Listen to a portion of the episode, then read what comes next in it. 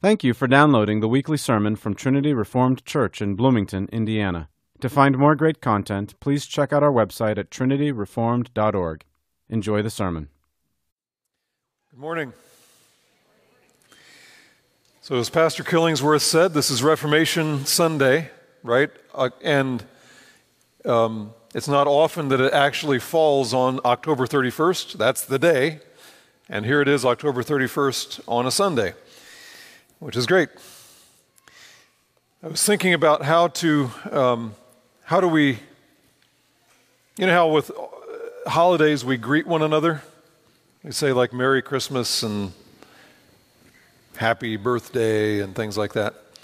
What do we say with this? Do we say Merry, Merry Reformation Day? Doesn't sound quite right, does it? Although it's true. I was thinking that. Uh, it's like Easter, you know, where we have this call and response thing where we say, He is risen. So I thought of this this morning that when, when Pastor Killingsworth was talking about that motto from um, Geneva, after darkness, light. So, how about this? After darkness, nice. Maybe we can start a new thing.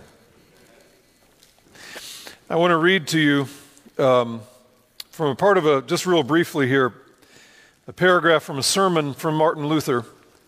We know that October 31st, 1517, so 504 years ago now, um, Luther was wanting to argue. He was, a, he was a college professor, essentially, and they would put up like um, lists of things they were going to have a public argument about. That's how they that's how they did a lot of their education with public argument, right? And he did this. He put this up on the on the church door, which is what everybody did. Nothing vandalous or anything like that about that. And the big part was about indulgences, right? Indulgences are where in the whole Roman Catholic system, the church has grace that comes, a lot of it from extra stuff that really good people have done. And they're able to take that grace and give it to you to cover, you know, your lacking righteousness if you do certain things, and sometimes if you pay certain amounts of money. So if you pay the money, you get an indulgence, is what it was called, right? Or you can buy one for your relatives or your friends. And that's really, uh, really got into Martin Luther, and it bothered him deeply as a pastor.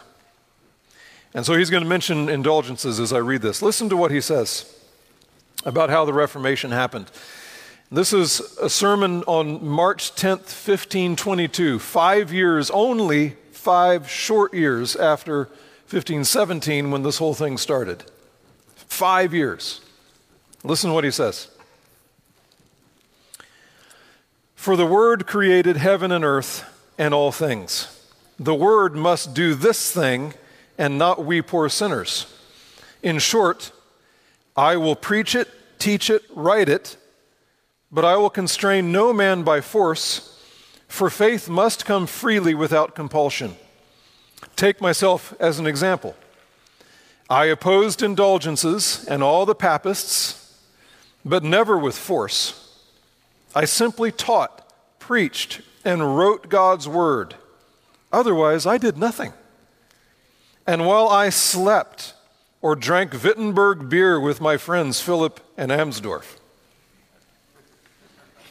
the word so greatly weakened the papacy that no prince or emperor ever inflicted such losses upon it. I did nothing. The word did everything.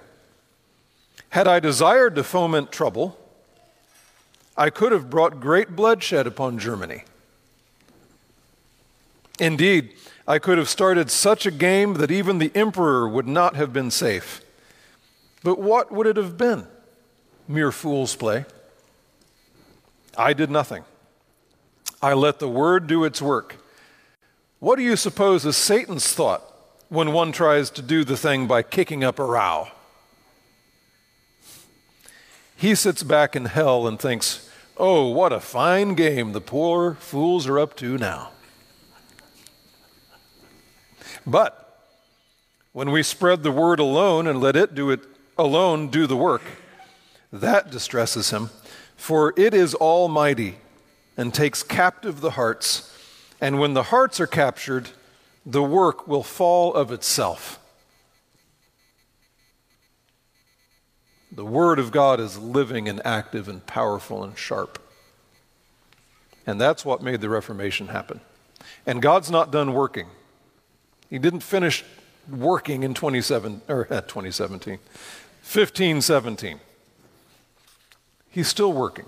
And it's the, it's the same thing. He will only work through His Word, not through our belligerating. It's a great lesson for us.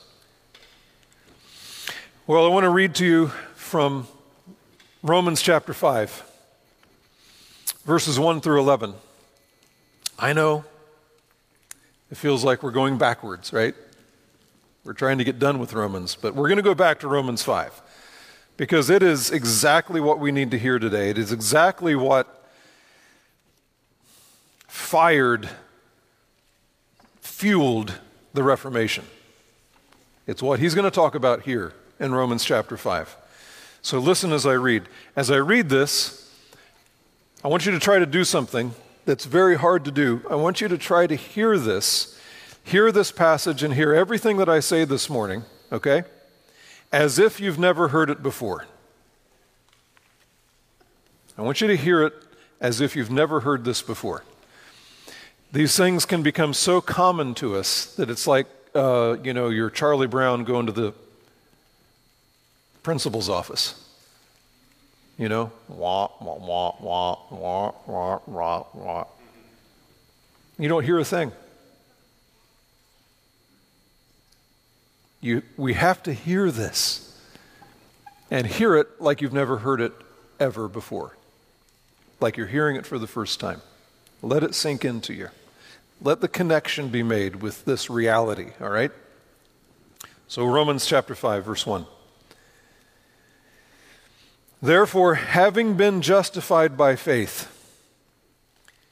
we have peace with God through our Lord Jesus Christ, th- through whom also we have obtained our introduction by faith into this grace in which we stand. And we exult in hope of the glory of God. And not only this, but we also exult in our tribulations knowing that tribulation brings about perseverance, and perseverance, proven character, and proven character, hope. And hope does not disappoint, because the love of God has been poured out within our hearts through the Holy Spirit who is given to us. For while we were still helpless, at the right time, Christ died for the ungodly. For one will hardly die for a righteous man, though perhaps for the good man someone would dare even to die. But God demonstrates his own love toward us in that while we were yet sinners, Christ died for us. Much more than, having now been justified by his blood, we shall be saved from the wrath of God through him. For if while we were enemies, we were reconciled to God through the death of his Son, much more, having been reconciled, we shall be saved by his life. And not only this, but we also exult in God through our Lord Jesus Christ, through whom we have now received the reconciliation. This is the word of the Lord. And so he begins, you know, chapter 5, verse 1. We are, we are jumping in to a flow of thought. We're jumping into like the end of an argument, right?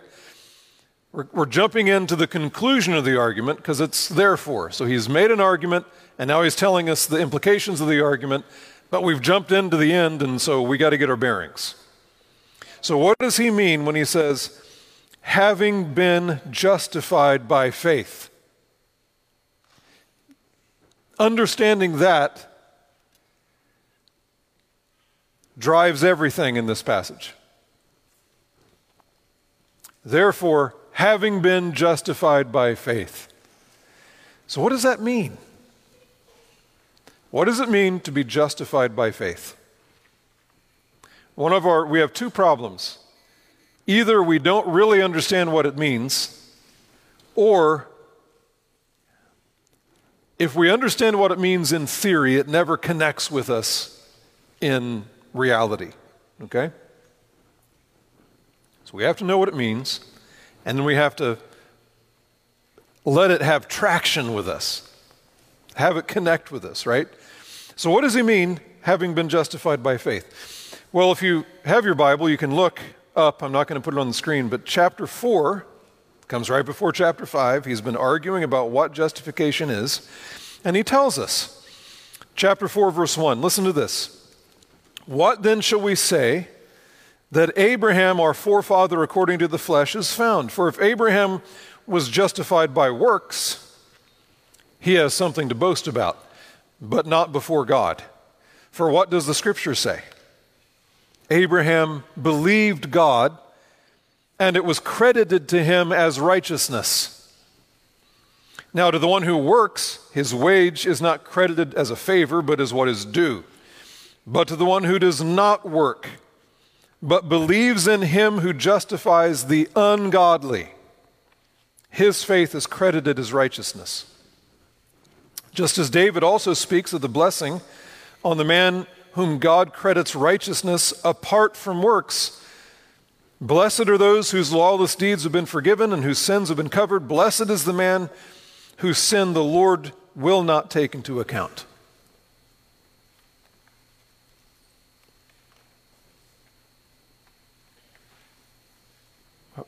Did you actually hear that? Or was this blah, blah, blah, blah, blah, blah, blah?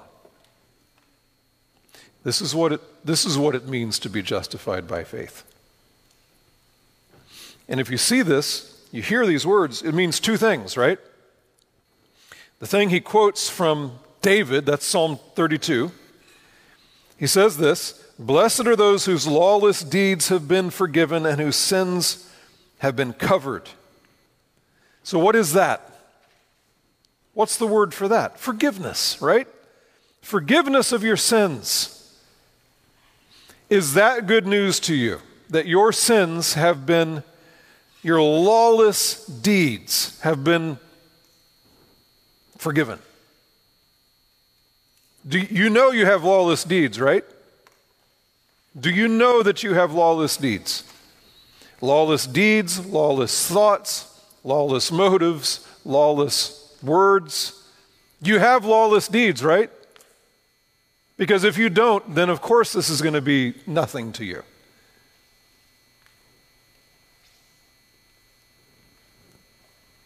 You have lawless deeds that deserve what? Death, wrath, judgment, punishment. Because God is holy and you've broken his law. If that doesn't mean anything to you, then of course justification is something to, to yawn at. But if you know you have lawless deeds, and it says here, Blessed are those whose lawless deeds have been forgiven and whose sins have been covered. That's amazing. That's amazing. You know, you're standing before the judge and he says, eh, dismissed.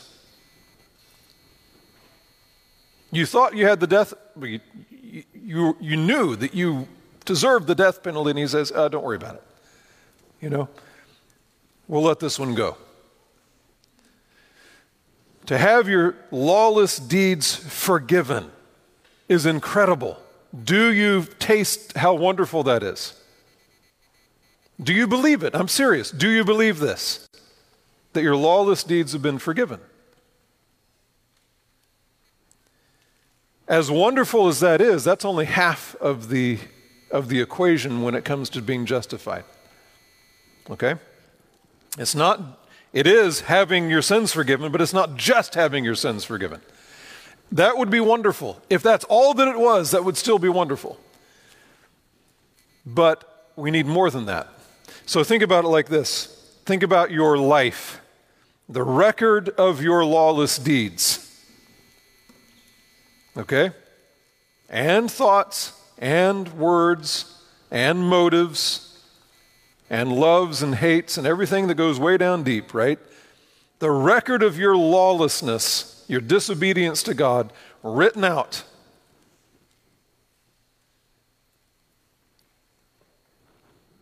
But God says, okay, I'm going to erase that. I'm going to wipe it out. I'm going to, I'm going to cover that up. I'm going to erase it. I'm going to forgive all of that. I'm going to wipe the slate clean. That would be wonderful, right? But then what if he does this? He wipes the slate clean. You get, you get a new start. You know, I'm going to give you a second chance. Now, here's the slate. Now go for it. Fill it up. Fill it up with your righteous deeds we're going to start over, okay? We're going to wipe away everything in the past, but now it's up to you. Fill it up with your righteous deeds. And so, you know, when you get to heaven, or when you die, I should say, when you die, we'll see where we stand. We'll see where you stand. Now, is that good news to anybody? That's what that's kind of what the whole Reformation is about, really. The Roman Catholic Church teaches and taught, right, that there's this, that we're only as justified as we are sanctified. Now, does that make sense? That sanctification and justification are basically the same thing, and so you're, you know, the more holy you become, the more justified you become. But that work is never done, and there's no real safe place to stand. And in fact, they tell you, the Roman Catholic Church to this day will tell you, the one thing you don't want to do is have any kind of certain assurance that you will, in fact, stand before God blameless. You can't have that. That makes people lazy and, and godless. That's what they say. It's not what God says. So look, you're standing before God. He wipes the slate clean. Does he give it back to you and say, now do your best and uh, we'll, have a, we'll, we'll grade this, you know, when you die and we'll see where you stand? Is that what you want? No. What is the truth? Abraham believed God and it was credited to him as what? Righteousness. Whose righteousness? His own? Is it his own righteousness? No. No. It's Christ's righteousness. It is Christ's righteousness. It is Christ's work. It is Christ's work and not yours. And so he writes on that slate, but he writes on it every righteous thought, every righteous word, every righteous motive, every righteous deed that Jesus Christ has done. He writes that on your slate, you know, clear coats it, bakes it on, can't be erased, and then he hands it back to you. So that on Judgment Day, let me see your slate. Oh, yeah. Wow perfect righteousness. Well done. Perfect righteousness. You look like my son. That's what it means to be justified by faith.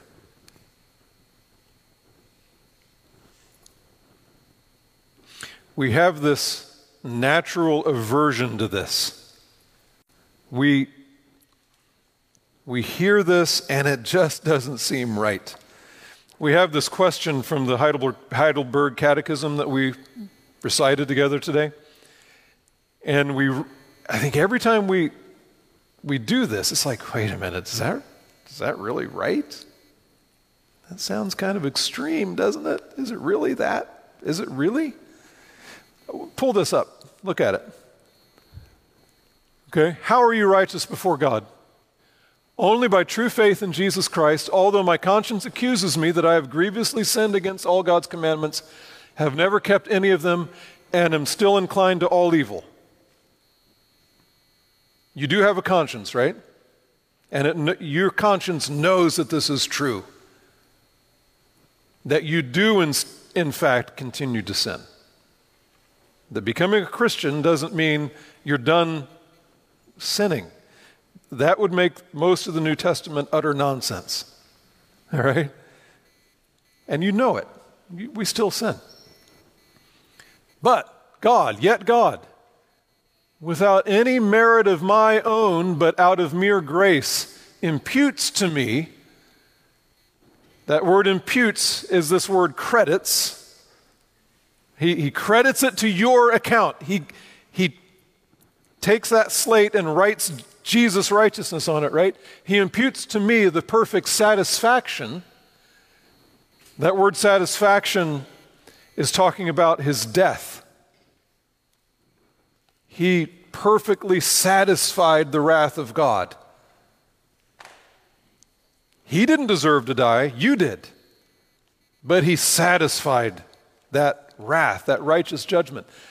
Imputes to me the perfect satisfaction, righteousness, and holiness of Christ.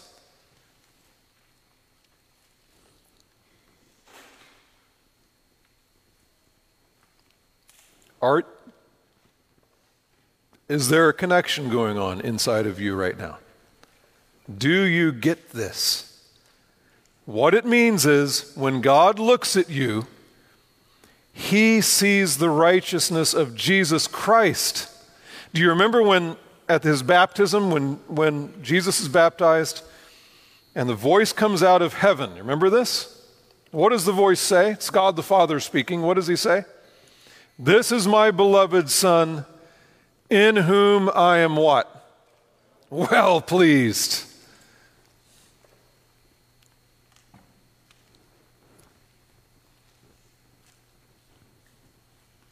That's what it means to be justified.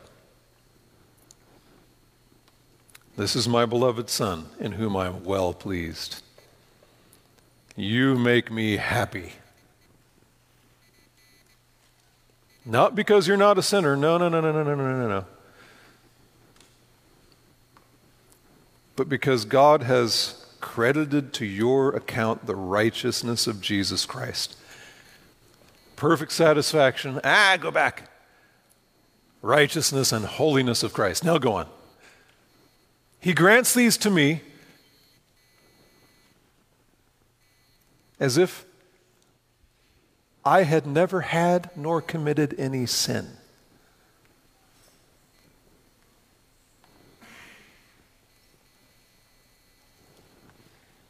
That's what it means to be justified.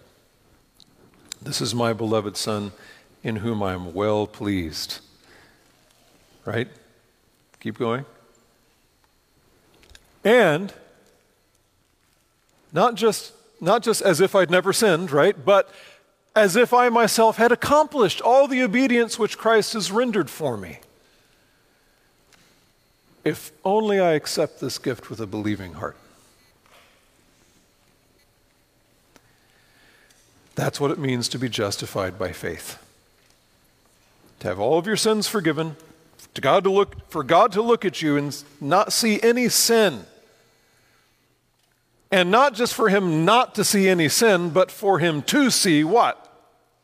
Perfect righteousness. The righteousness of Jesus Christ himself. Why, why, is, why, are, why do we resist that so much? We do. No, no matter how often we hear this, it just kind of, you know, skips off. And we revert to this innate system that we bring into the world with us. Tell me what to do. Yeah, yeah, yeah, yeah, yeah. Just tell me what to do. The whole Reformation, right? The whole Middle Ages leading up to the Reformation, you could say, was obsessed with this question What must I do to be saved? It's a good question. It's a question of the Philippian jailer, right? What must I do to be saved? What must I do to be saved? It's a good question. It's the right question. The problem is with the answers. So, what must I do to be saved? Well, you must um, make, a, make a vow of celibacy and poverty and go live in a monastery. That's what you must do to be saved. Okay, okay, okay, I'll do it. What must I do to be saved? You must um, receive communion every day. You must confess your sins to a priest. You must commit acts of penance. You know, well, like what? Tell me, tell me what to do. Well, uh, climb up the steps of the Vatican on your knees and whip yourself with a whip as you go. Okay, okay, I'll do it.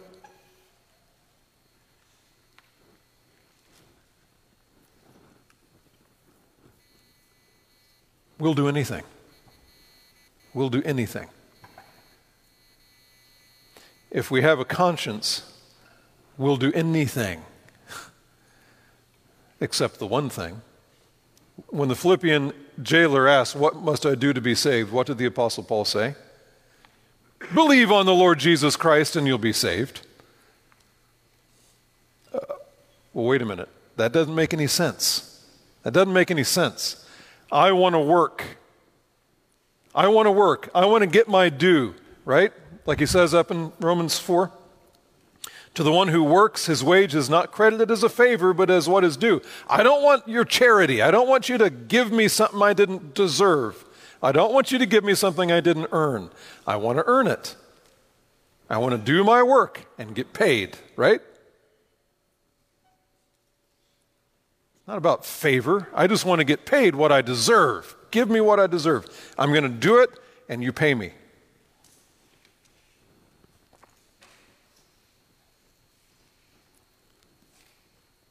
That's how we approach God. That's how every man made religion on the face of the earth approaches God. And every one of us has a man made religion living in our heart. okay? That's why the kinds of religion that we make are that. It's what comes out. I'm going to do my work, you pay me. But here's what it says. Here's what the gospel says. But the, to the one who does not work, but believes in him who justifies the ungodly. Well, that's not fair. Precisely. The one who does not work but justifies the ungodly. His faith is credited as perfect righteousness, holiness, and obedience of Christ.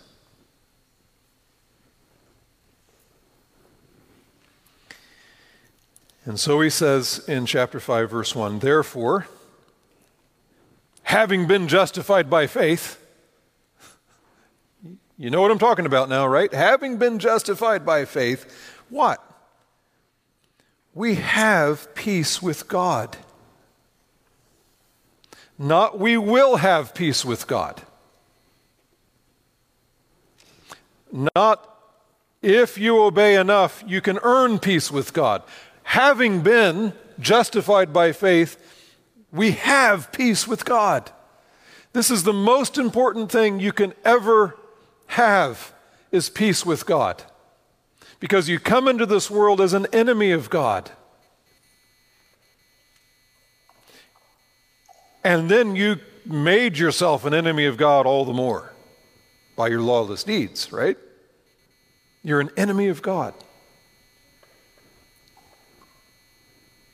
And yet, having been justified by faith, we have peace with God. This is God's um, disposition towards everyone who's been justified by faith. No longer an enemy, peace. No longer an enemy, friend. We have peace with God. God is at peace with us. We have been reconciled to God. That's what he goes on to say in chapter 5. We've been reconciled to God. The broken relationship, the animosity, the enmity, right, is gone. We have peace with God through our Lord Jesus Christ, not through my own filling up the slate with my goodness. No, we have right we have peace with God through our Lord Jesus Christ. Through whom, says in verse 2, through Christ also we have obtained our introduction by faith into this grace in which we stand. The grace he's talking about is this grace, this gift, this free gift of justification. It comes by faith, it comes only through Christ. Christ takes us and puts us in this place of grace, grace of justification. He makes us what? He makes us stand there. Not wobble there, you know not falter there, not crawl there, stand. At the end of Jude,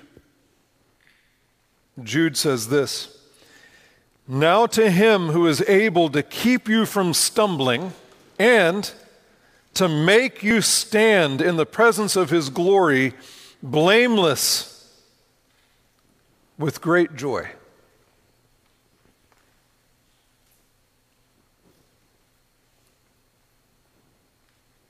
Who can do that? God can do that. Our Lord Jesus does that. If you're justified by faith, He has done that. It's as good as done. He will make you stand, not stumble, but stand in the presence of His glory. The burning, righteous glory of God, right? He will make you stand in the presence of His glory. How? Blameless. How can that be? Because it's not about you. Righteousness has been credited to your account. You've been clothed with the righteousness of Jesus Christ. When God looks at you, He says, This is my son with whom I am well pleased. Can you believe that?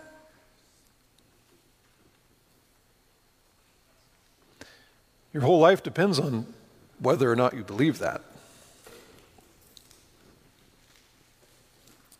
He makes us stand. And then he says this at the end of verse 2 and we exult in hope of the glory of God. Now that's a weird word, exult, right? It's, it's a, one of those weird words. We don't use that word. I'm pretty sure none of you have used that word this week. So we don't even really know what it means. It's, it's not exalt with an A, which means to, it sounds like it, so we kind of think it must be something like that. You know, that means to lift something up, right? To exalt something. Exalt with a U means to boastfully, loudly rejoice. It is not something you do in your heart. okay? It's, it's, it's loud and it's out. We exult. We boastfully rejoice. We can't stop talking about it. This is like the thing that is gushing out of us. We exult in what? In hope of the glory of God. Well, what does that mean? Well, there are a couple of things it can mean. It could mean that we exult in the hope, we rejoice, we boastfully rejoice in the hope of seeing the glory of God. And that's true. That's good. When we see the glory of God, we'll be satisfied forever. That's a great thing, right? It could mean that we exalt in the hope of sharing the glory of God, being glorified, right? When God, when we stand before Him and He changes us completely and makes us exactly like his son, not just because he's credited, but because he's actually changed us, right? That's great to look forward to. But I think in this context, it means something different. That we exalt in hope of the approval of God. That's what he's talking about. Having God say, Good job, well done, good and faithful servant. This is my son in whom I'm well pleased. Look at, um, just listen, John 5, okay, where Jesus Christ himself uses this word glory in exactly that way, that same way. This is John 5, 43 to 44. He says to the Pharisees, I have come in my Father's name, and you do not receive me. If another comes in his own name, you'll receive him. How can you believe? How can you believe?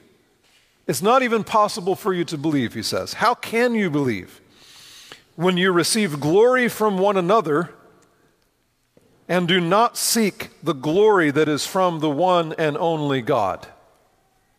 Not the glory of God, but the glory that's from the one and only true God. So there's, there's two things you can, there's two kinds of glory you can seek, right? which means there's two kinds of approval you can seek. You can live for the glory of men, you can live for the approval of men. In which case, you cannot even believe. Your heart is so bound up with receiving the praise of men that you will not believe. You can't. Or you can live for the glory that comes from God, the approval that comes from God. He uses this word in the same way in John 12. John 12, 42. Nevertheless, many even of the rulers believed in him, but because of the Pharisees, they were not confessing him, for fear that they would be put out of the synagogue, for they loved the approval. It's the word glory, it's the same word. They loved the approval, the glory of men, rather than the approval, the glory of God. They loved the approval of men instead of the approval that comes from God.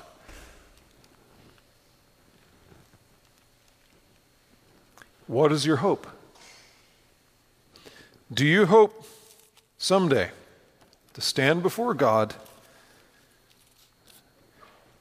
and have Him say, This is my son? in whom I am well pleased. Well done, good and faithful servant. If, if you hope to stand there based on your righteousness, based on getting what you deserve, you, are, you will perish in your sins.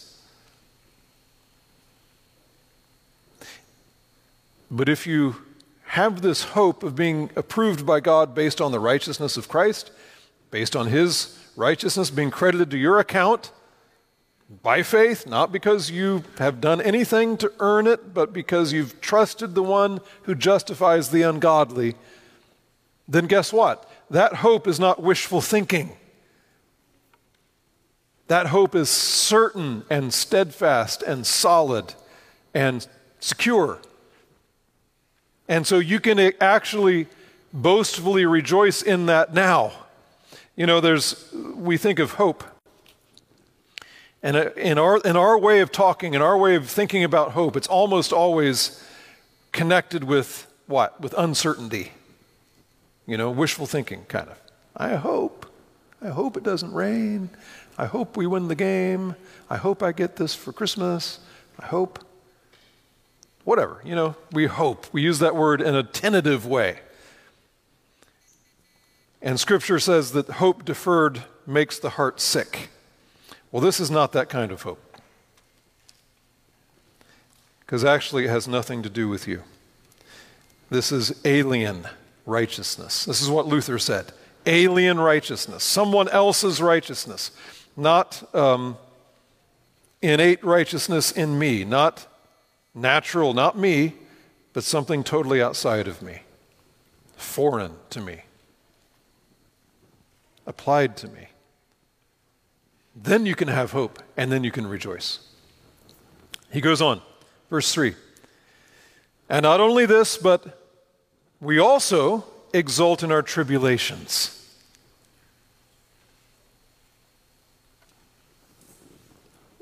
What?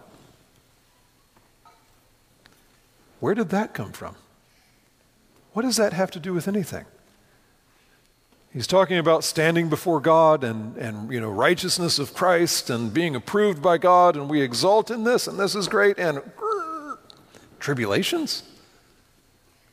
We exult in our tribulations? What's the logic of that?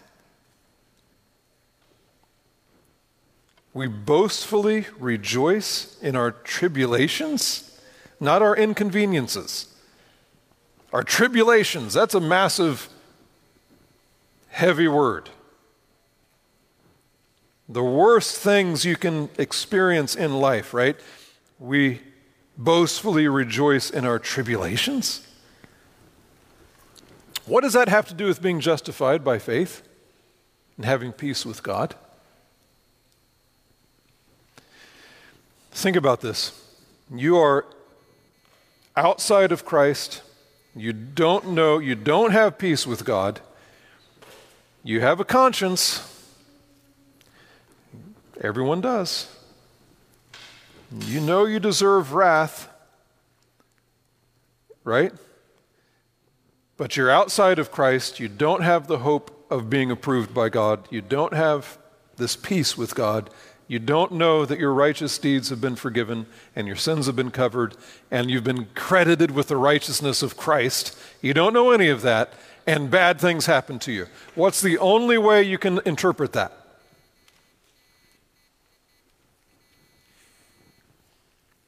God is against me.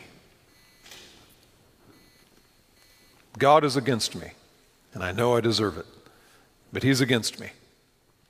So every bad thing that happens is read through that lens. I'm an enemy of God, and I know I deserve it. And uh, what happens if you've been justified by faith and you have peace with God? And the tribulations come, right? What happens then? Does that change how you think about it? It changes everything. I'm this is happening to me not because God is like vindictive and angry and punishing me. This isn't God's wrath being poured out on me. It can't be that because I've been justified by faith and I have peace with God. Okay? So then, how do I think about my tribulations? Well, God must be doing something for my good. The, tri- the tribulations are coming to me because He loves me, because I'm at peace with Him, because He's working on me. This is exactly what Hebrews says, right? In Hebrews 12, don't think for a moment that if you're being disciplined by God, it's because God hates you, it's because He loves you. And if you have discipline, it's because he loves you. Because you're a son. And he disciplines the son that he loves. And he disciplines the son that he accepts and embraces. That's the one who gets disciplined. If you don't get disciplined, that's, that's the sure sign that God doesn't love you. That's what Hebrews 12 says. And so, yes, we have tribulations. Yes, they're hard. Yes, it's not pleasant for the moment, right? But this is not some random, arbitrary, vindictive, meaningless thing. This is God working in you. Look at what he says. Not only this, we also exult in our tribulations, knowing the only way to exult in your tribulations is to know that tribulation brings about perseverance, and perseverance, proven character, and proven character, hope.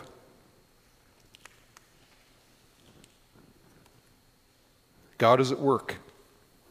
It's a sure sign that God loves me when he brings tribulation. This is not, this is not how we think. We think it's a sure sign that God's angry at me when we have tribulation. It's exactly wrong.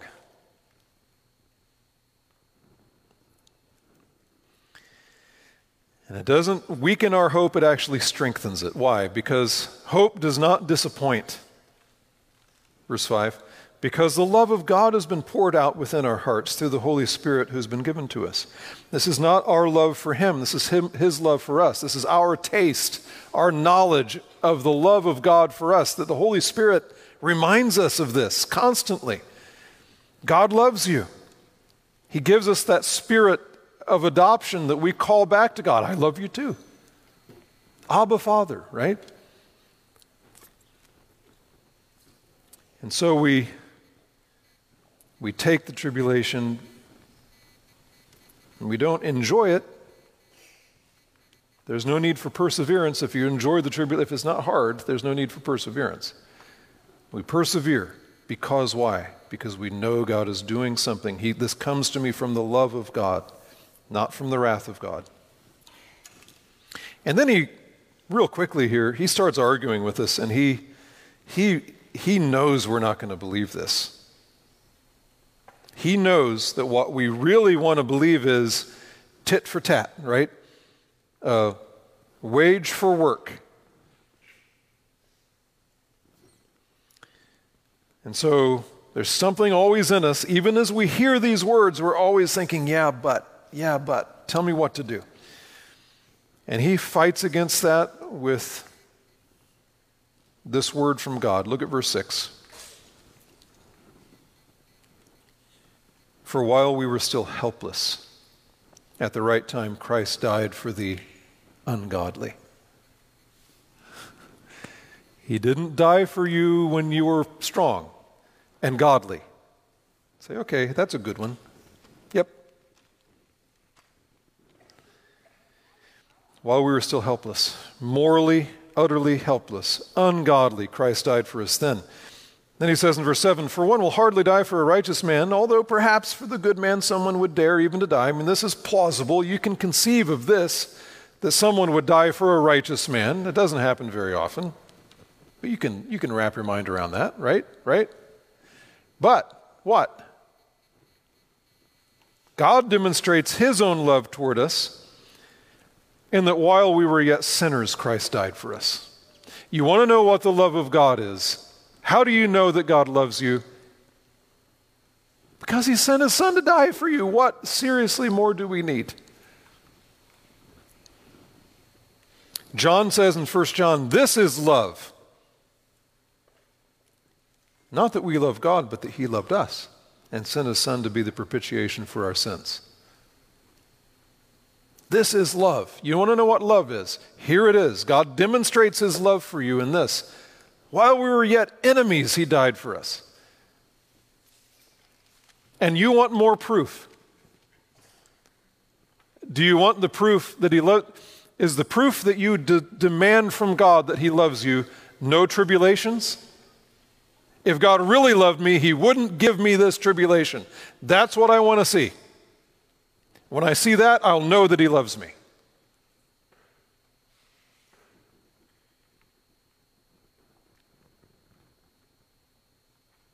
No.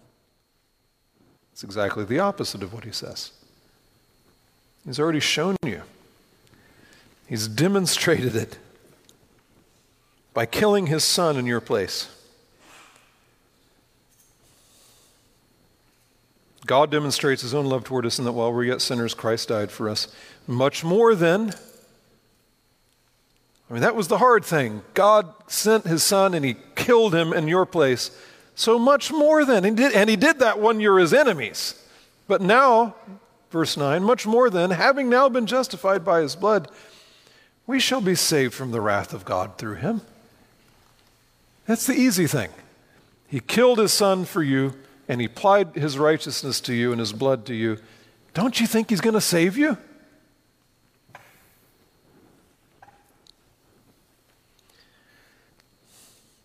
Verse 10 For if while we were enemies, we were reconciled to God through the death of his Son, much more, having been reconciled, we shall be saved by his life. we always want to short circuit all of this and insert our work. We want it to be no, no, tell me what to do. I want to get it just right. Tell me what to do. And if that's what you want, if that's the bargain you want to strike with God, you will get exactly what you deserve. But it won't be mercy, because none of us deserve mercy. And it won't be a good paycheck, right? It won't be eternal life. It'll be judgment, it'll be wrath. Nothing we do can cover our sins. Only Jesus can. Having been just, having been reconciled, we will be saved by his life. And then verse 11, and not only this. Not only do we exult in hope of the glory of God, not only do we exult in our tribulations, not only this, but we also exult in what? Who? God. Through our Lord Jesus Christ, through whom we have now received the reconciliation. We exult in the hope of being accepted by God. That's great. We exult knowing that our tribulations are, even our tribulations, are from the hand of a loving God for our good. But there's something even greater than that, right? We exult in God. This is a personal, intimate, exulting, rejoicing, gloriously boasting in God for God's sake. We are right with God. We've been reconciled with God. We're at peace with God. Now, finally, guess what? I can actually love God.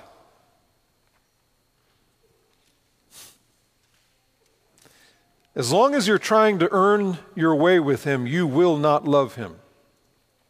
You will not glory in Him and rejoice in Him because you're acting and thinking like a slave. And a slave is always wondering Have I done enough? Have I done enough? Is He going to kick me out? Am I going to get beaten? Am I going to get whipped? Is He going to sell me to someone else? Right? We can love God because that's gone. We've been reconciled. And what reconciled sons and daughters love to do. What do we love to do? Well, we love to please Him.